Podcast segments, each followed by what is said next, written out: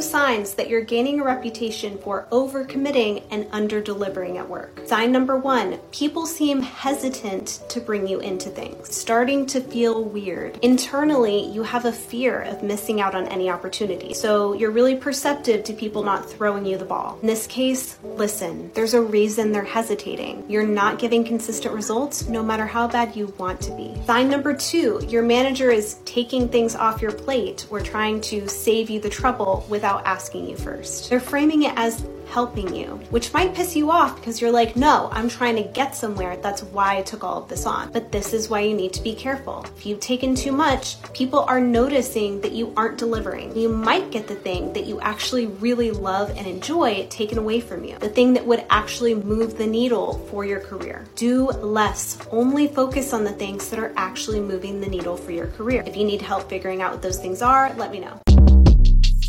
Shortcast Club